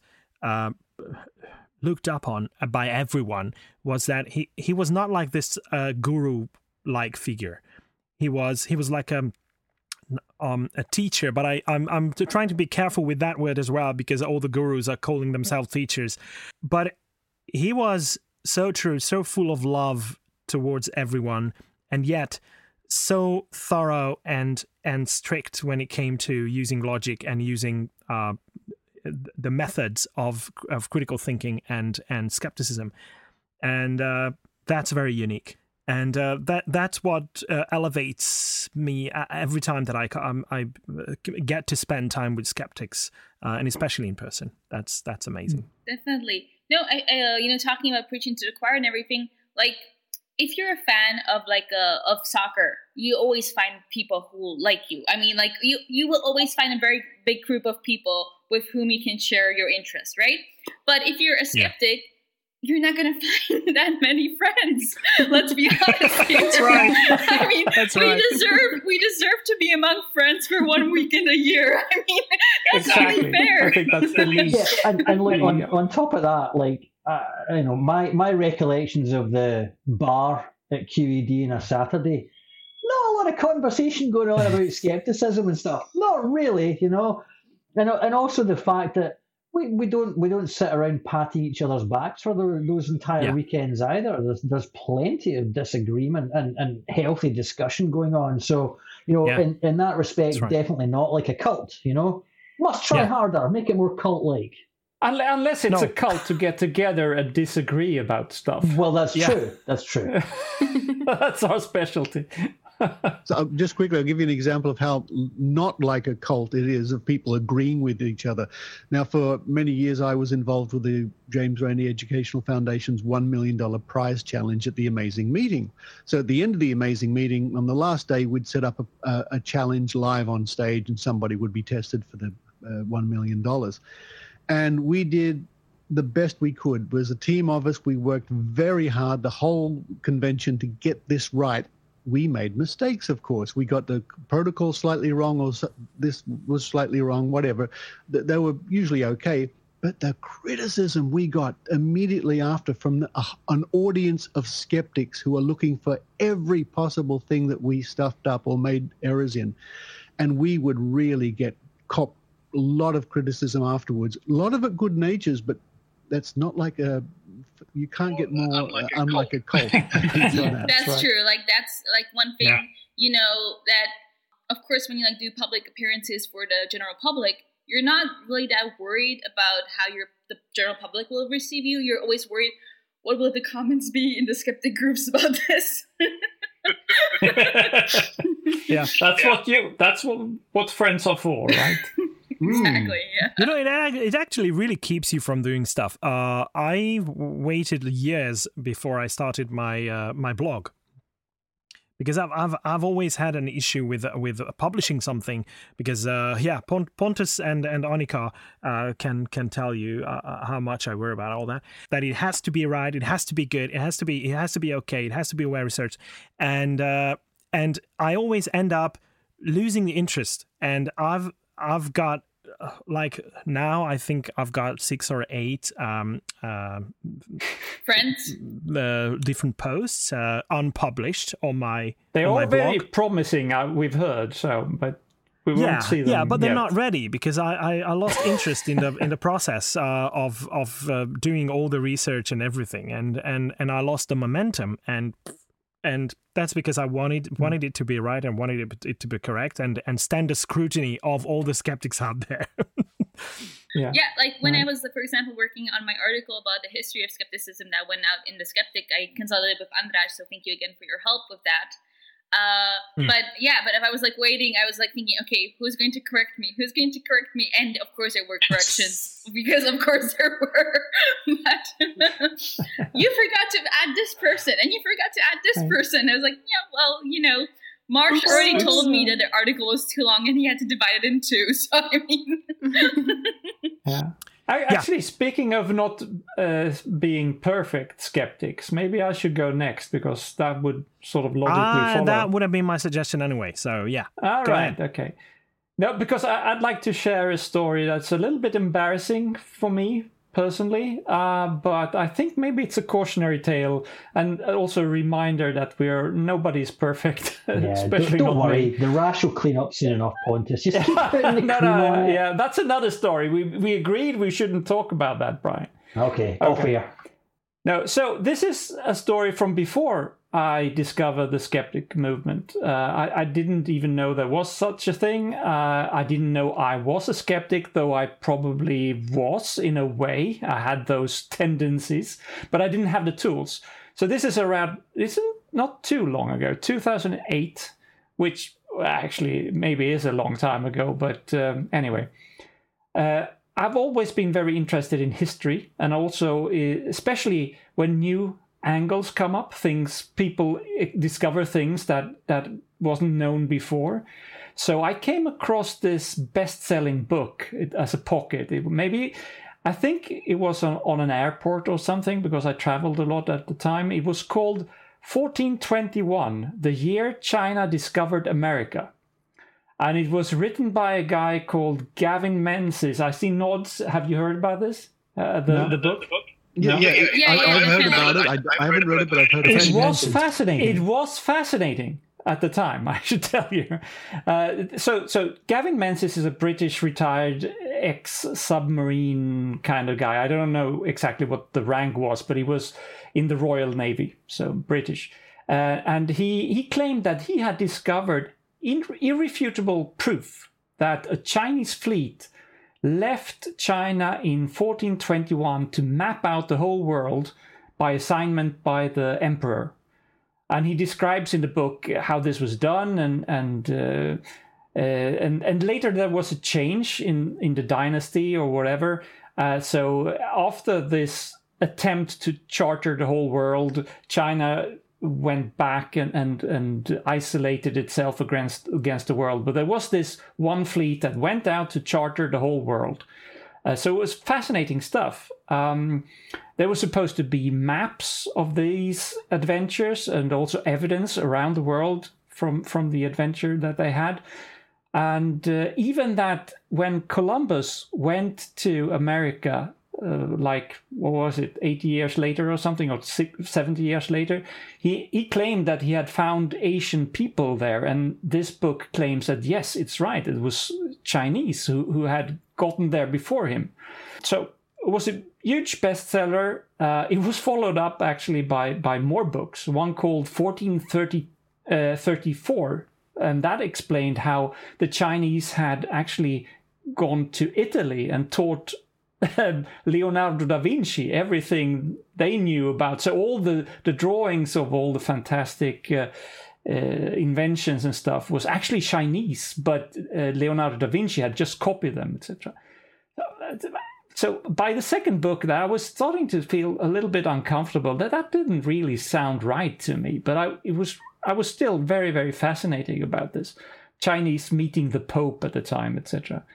But uh, at the time, the point is that I at the time I had no skills to recognize logical fallacies or and also I was so naive to believe that nobody would publish such a thing without having checked it. And you know it would be sincere and it would be true and it would be right. Even i mean even if a guy who writes stuff can be delusional the the publishers would have stopped it if it wasn't right so I even bought copies of this book and handed out to family and friends and said, Have you heard about this fantastic thing?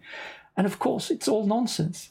And even, you know, even on the jacket of the book that I still have somewhere, it says, and I quote, In the course of researching the book 1421, uh, he, the author, visited 120 countries, over 900 museums and libraries, and every major seaport of the late Middle Ages. Come on. Nobody does that. 120 la- uh, countries? I, I, should have smelled a rat. I should have had the, the red flags. It must have been Santa. Yeah, but I, I bought it. So the point is that we're all stupid in a way. Uh, and, and, and nobody can say that they're too smart to be fooled. Yeah. Uh, because you need the tools. You need to be uh, educated and, and need to have the training to recognize these, you know, logical fallacies, fallacies or whatnot. So I, I usually, I, I, sometimes go out to, to uh, students being around 16, 17, 18 or something and talk to, to them about skepticism. And um, I tell them, I don't believe that I'm smarter than anybody else. I, I I'm stupid enough. uh, Well, I'm smart enough to realize You don't believe you know. I, I realize I need I need these tools to keep me from being stupid. So so uh, we need to be skeptical, but it's an acquired uh, skill. You have to learn how to be that. And uh, We could we could coin a new phrase. You're smart enough to know how stupid. exactly, yes, that's, it. That's, it. That could be the that could be the Hasn't it been coined? Yes, yes, uh, that's my next T-shirt. That's my next T-shirt. uh, and especially in this case, uh, well, going back to this book, this nonsense book, is that it hit me in this right in my sweet spot where I wanted to learn something that nobody else knew. It would turn around, especially about history, it would be turn around everything we knew about everything, and that would and that was very very um, appealing to me. So that's why I fell for it. No, my colleague So, actually, the yeah. reason I know this book was because my colleague was make, using that book as a, his main argument uh, that these kinds of issues are much more dangerous than homeopathy or like the issues that we can clearly debunk. These kind of books or ideas, arguments, which seem so real on the first glance, are much more insidious than uh, the easily debunked things. And he believes that as skeptics, we should like concentrate more on like debunking these kind of commonly accepted things that actually, when you look at them, are not true. Yeah, right. Yeah, yeah. Of, co- of course, a, a couple of years later, this same author uh, published a book called The Lost Empire of Atlantis. Yeah. And maybe I wouldn't have fallen for that.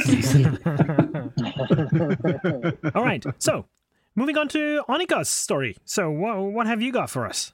In uh, 2012, which is not, of course, in the five years, but it's like the, introduction of the story, a book called T- Die Homöopathie-Lüge, The Lie of Homeopathy, was um, published and was written by Christian uh, Weymayr and Nicole Heißmann.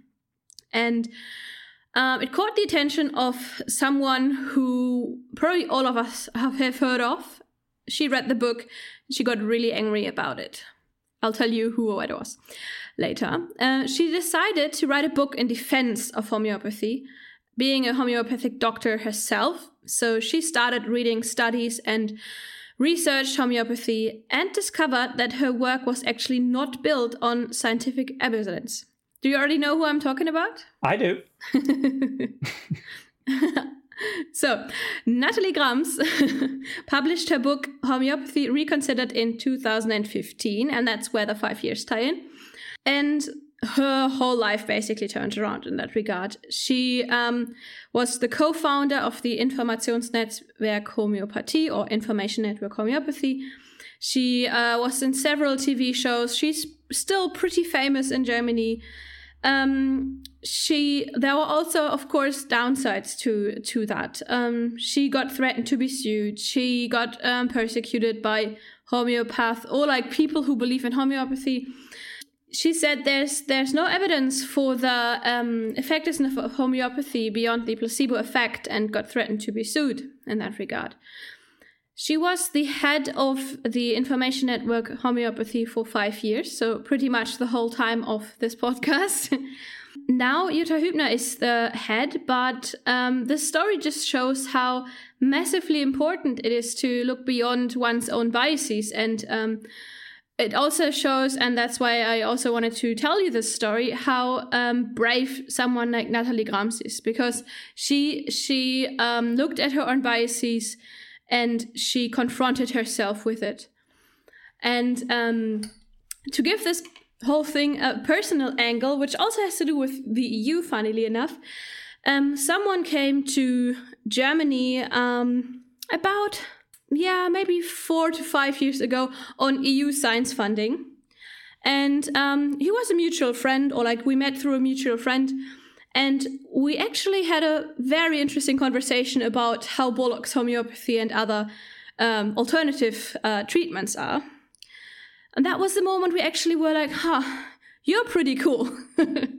and um, yeah, the, so the story, the personal story in that regards ends with um, we're married now, we're expecting. Scotty! And uh, so, yes, that's how Scotty and I met. And so, pretty much through alternative medicine. So, it was effective in that regard. and yeah, it works. No, through skepticism, that is. yeah. It's So, because um, and that's my you a story. dose, So, that's my story. So du bist schwanger, ja? yes. What did you say? Thank you. Oh, he just insulted my whole family. No, so what was it? What was it? What was it? he asked if I was pregnant. Before, Okay. guys, guys, before we came live, we were talking about making a list of skeptic babies. That means skept- babies that were born after the person became a skeptic. So, if you have a skeptic baby, I'm sure Andras and Pontus and Annika would really love if you left it, you know, in the comments, and we can put together a- an awesome skeptic baby list. yes. Oh, You yeah. also don't have to Or- put the names send in if you want to keep it something, uh, yeah. secret. Right, because we like to eat them. Yeah, they're especially Or good for satanic rites. If Or send them to the to this this the Croatian what? Oh, that, that was for vampires. Sorry. Kresnik. yeah. this is this is how misinformation sets in, and and it sits in your the back of your mind, and it's uh, impossible to get rid of it. So um, this is how it works. Yeah. Okay, very nice. So that's a lovely story, and uh, it's great that you you uh, basically met through skepticism, uh, through your, your being a skeptic, and, and that's amazing. I wonder how many couples there are who who have met uh, Too few. on skeptical skeptical occasions. Yeah, and one of the reasons might be that there are always too few women uh, in the skeptic movement, and I'm that's very a happy. per- that, that's your perspective. No, no, no, no, no, no. I'm not talking about. No, I, I no, I- I'm not talking about my loss. Uh, It sounds like you're advertising here, Andras. no, no, no. Yeah, I'm not exactly. advertising. No, no, no, no, no. No, it may work it's for just- my cause, just- but I'm not sure it works for Pinter everyone. if you look Tinder. through, if you look through this, ha ha ha. No, if you look through the skeptical um, movement, there are certain fields where there are women, and I think in Germany it's quite uh, there is quite a good balance, gender balance um, in the movement. But elsewhere, you kind of get the feeling that that it's mostly men, and um I'm so happy that on this panel today, I mean, not currently, but earlier, while we had everyone on, uh, we had a 50 50 gender distribution, which is quite good. And um, I'm very happy about that. Thank you very much for allowing me to tell you that. Um, We couldn't stop you, could Could we? you imagine a skeptical Tinder Oh. and it says, "What's your star sign?" Oops, no.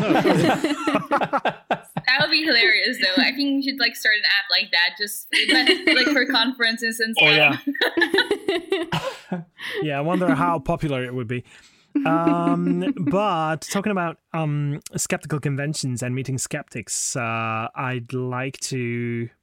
Oh, Susan says that Valkyria and Ryan met and married because they were both GSOW editors. So GSOW Ooh. being Guerrilla Skepticism on Wikipedia, and that's right. I and I actually knew that. You know what? There you go. Special Oh, edition of like That's the. Skeptic magazine in the style of like a gossip magazine, and just like do like Yes. photos of couples and the babies and everything like that. that would be so cool. But I I've, think, I've I given think Susan Gerbic's watching us at the moment. Hello, big shout out to Susan Gerbic and all your fabulous um, editors around the world at uh, Guerrilla Skepticism on Wikipedia. It's uh, it's an amazing job they. Yeah. And actually, my story is about um, an adventure that we went on with Susan, Mark Edward, and uh, Lubomir Baburov uh, from Bulgaria.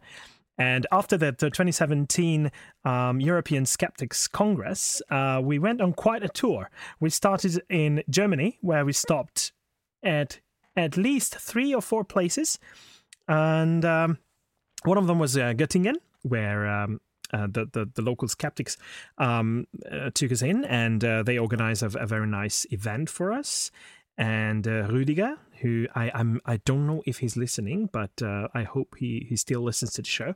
Uh, he he was our host, and he was very lovely.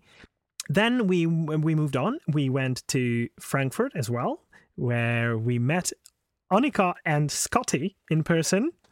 That was that was lovely. We went we went to the um, the museum, the Museum Yeah. of Natural History as well, didn't we? yeah. And then we went to Rossdorf, where we saw the headquarters of GWUP, the German skeptical movement, And the chair. and the, and the, the, the chair that we mentioned chair. earlier, the chair. And uh, we met up with uh, Martin Mahner, who who runs the show there uh, for for GWUP, and we actually visited the the control center of the European Space Agency as well, thanks to Lubo, who organized that that uh, visit. Uh, before, right before we went on to to meet up with Natalie Grams, and she was so lovely, and she she sh- uh, showed us around. Um, uh, Heide, was it Heide, Heidelberg? Is is that uh, Probably, yeah. yeah, I think so. Then we had an event uh, in uh, Switzerland where Marko Kovic and the gang uh, organized an event for us. A, a very nice and lovely, lovely chat with a talk and uh, and a panel discussion. And uh, the last stop, no, among the last stops was Cesena in Italy, where there was a CICAP Fest going on. Uh, for CICAP is being being the Italian um, skeptical organization, and uh, James Randi was there as well, so we basically followed him from um, all the way from um, uh, the Czech Republic and and Poland, where he attended the European Skeptics Congress as well. So Wow, that was great. That was lovely. And then we we moved on. We uh, went up to meet um, local skeptics in Ljubljana in uh, Slovenia, and um, Susan uh, at the end gave a talk at um, an event uh, organized by the Hungarian skeptics.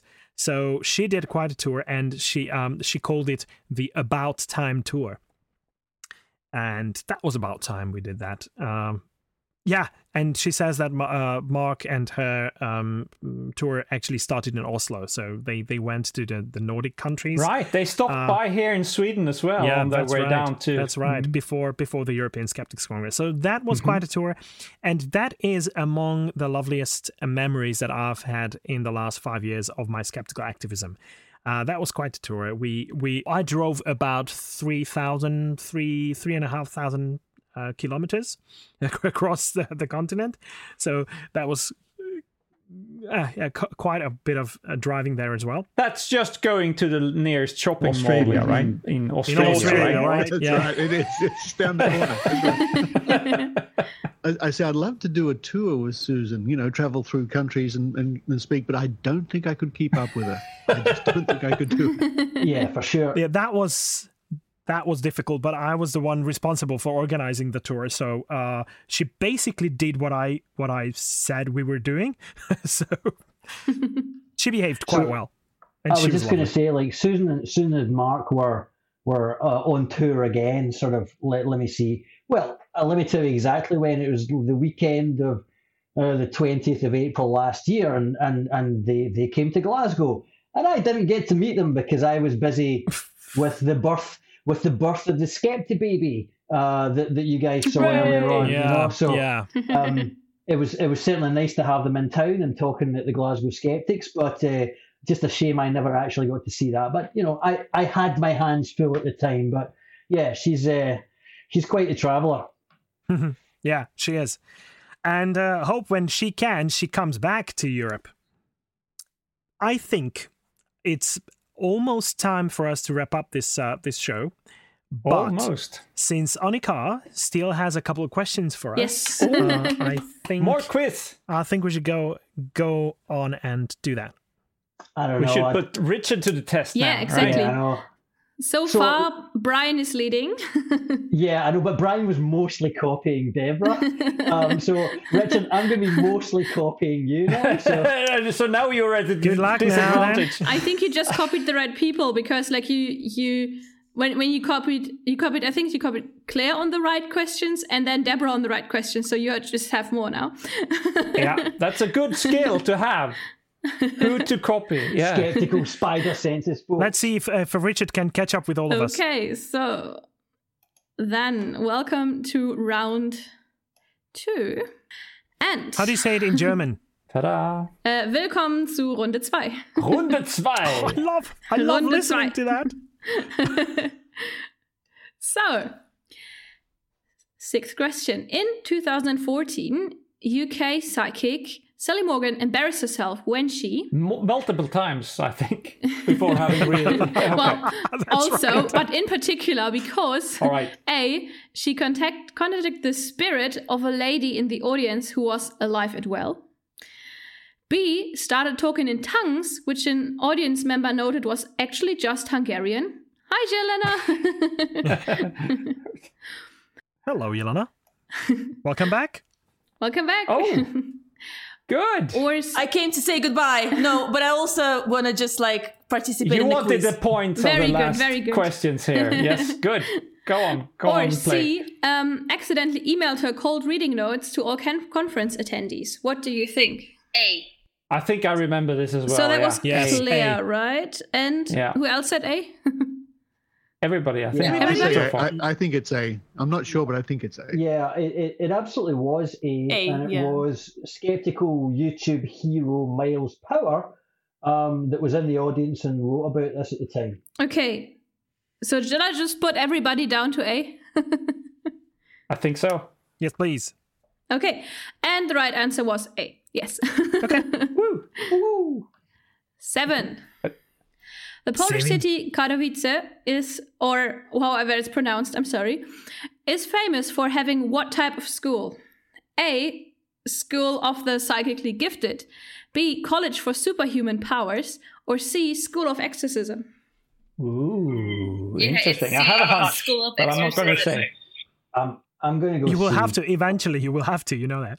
yeah, yeah, yeah, but I'm, I'm going to let you first. I don't want to give you a, a hint. I, I'm gonna I'm gonna say B because it just sounds too funny. How to It's it's got to be C Yeah. for me. see? Yeah, I, I'm going with C as well. I mean, exorcism is big, It's big. In, in Poland. Yes. Yeah. School Yeah. that would be funny. Oh, oh. A school for exorcism. Sit down, students. Here's the board. Okay. Okay. Okay. Like uh, there's a practical test. Here we have somebody who is really, and you have to, and we we take the time now, starting the clock now, and uh yeah.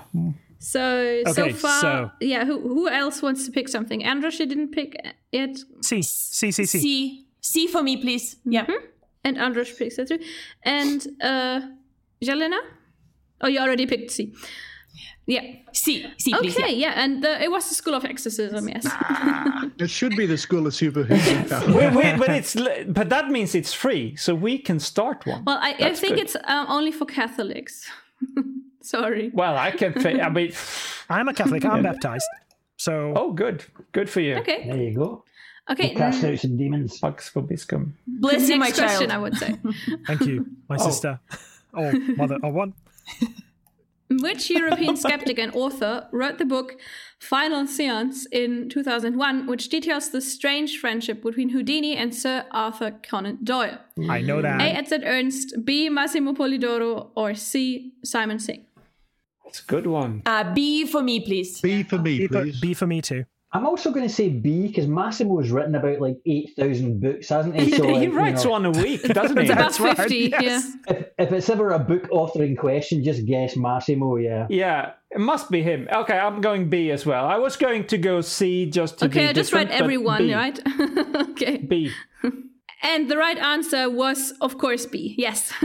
So Pontus, please ah, pro- pronounce his name. I love I, love how you say Who's, it. wh- which B one? B. Arthur Conan Doyle. The answer, please. okay, Massimo Polidoro. Oh, that's right. Very good. Bellissimo. Scusi. okay. I wonder if earlier on, Enrico Zabeo, the the host of um, uh, CICAP, uh, Radio CICAP, uh, was listening earlier. I wonder if he's still listening. Let us know if you're happy Oh. with the pronunciation, Enrico. Okay, so second to last question. Nostradamus, a well known French fortune teller and occultist, wrote his prophecies in which style to try and avoid arrest by inquisitors? A. Trains, B. Quatrains, or C. Steam trains? Lol. Come on, Annika. yeah. I'm gonna go with A. Tree trains. I, I think B is good as well. Hmm. I think uh, four is better if you want to do. I, I don't know. I, I just I'm just going to say B. You have more room to prophesize before. And he's got an extra train. And I'm gonna go Yeah, for really. C. Exactly. am gonna go for C just for fun. I don't You- think you- that steam trains is the right track. Good point.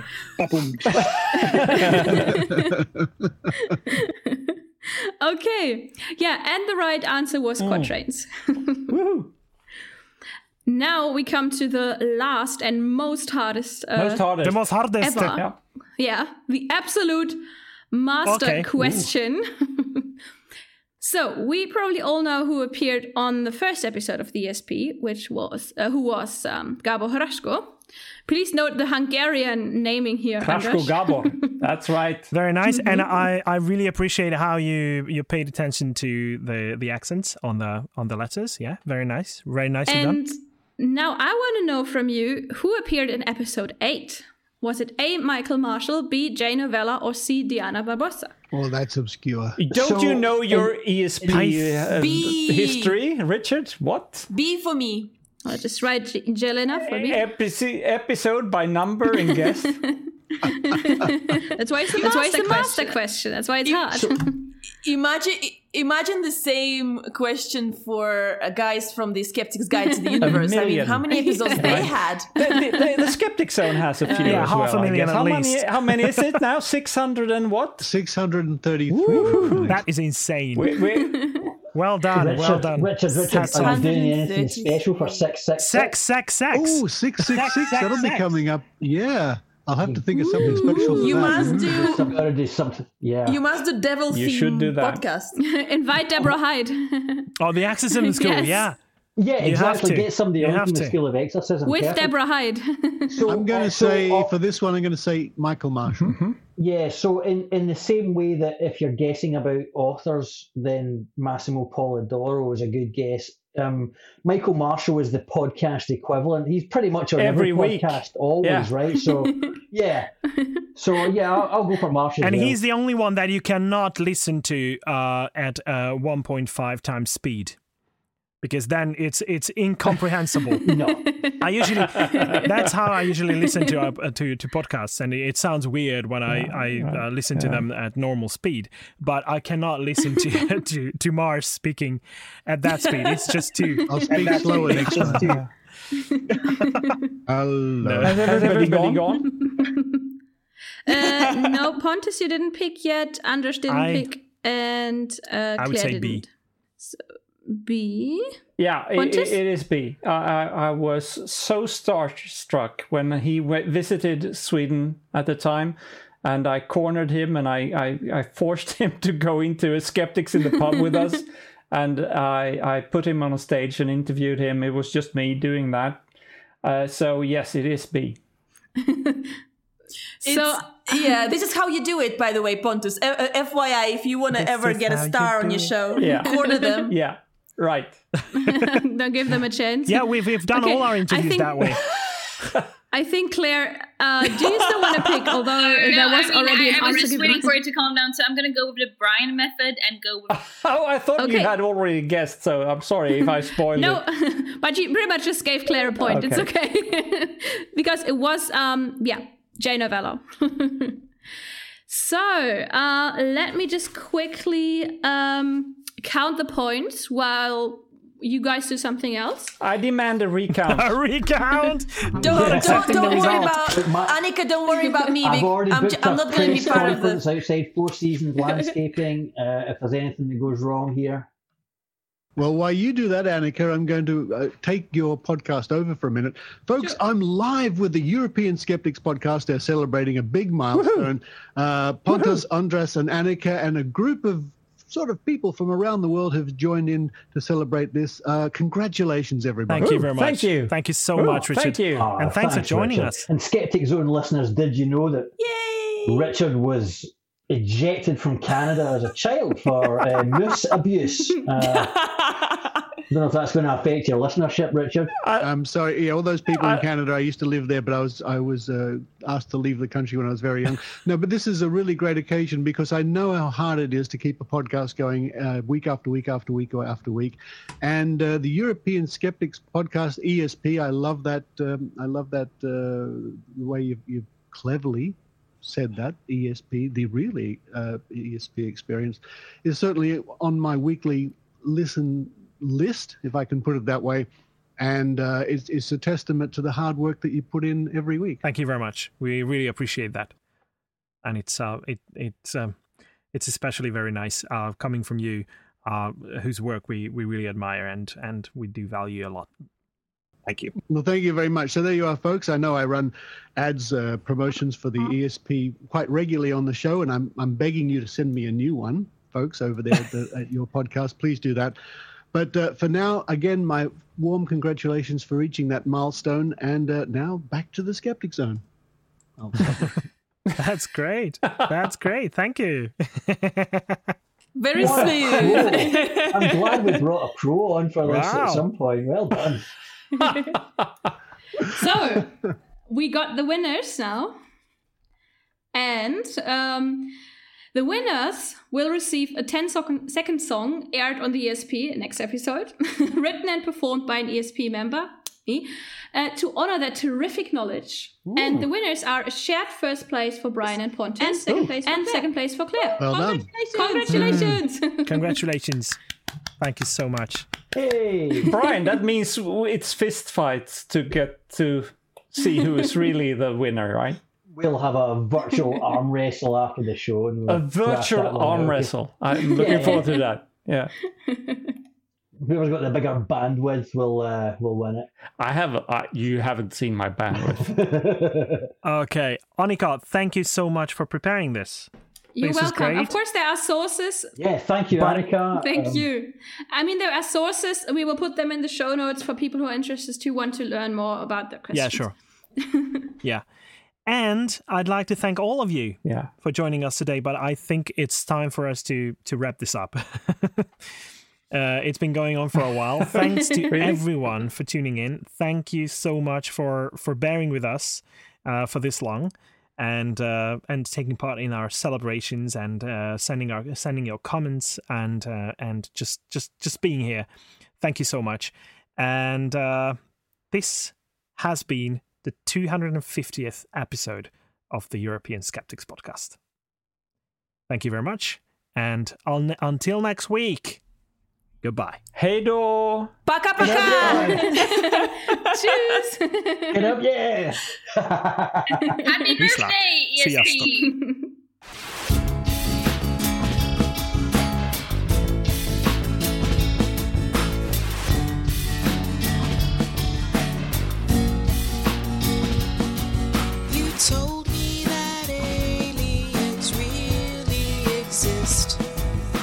This has been your ESP experience. The show is produced and recorded by the ESP.eu. Join us again next time, but until then, please send your feedback, comments, or death threats to info at the ESP.eu. We would also love to hear your ideas and suggestions regarding future episodes, as well as news from your country of residence that might interest others across the continent. If you have a local event or organization to promote, please don't hesitate to let us know, as we are more than happy to help. All music in the program was written and performed by Keisha J. Gray and George Shrub and is used with their permission. Please check out our webpage at theesp.eu, follow us on Twitter at espodcast underscore eu, and like us on Facebook. I don't know how you can believe.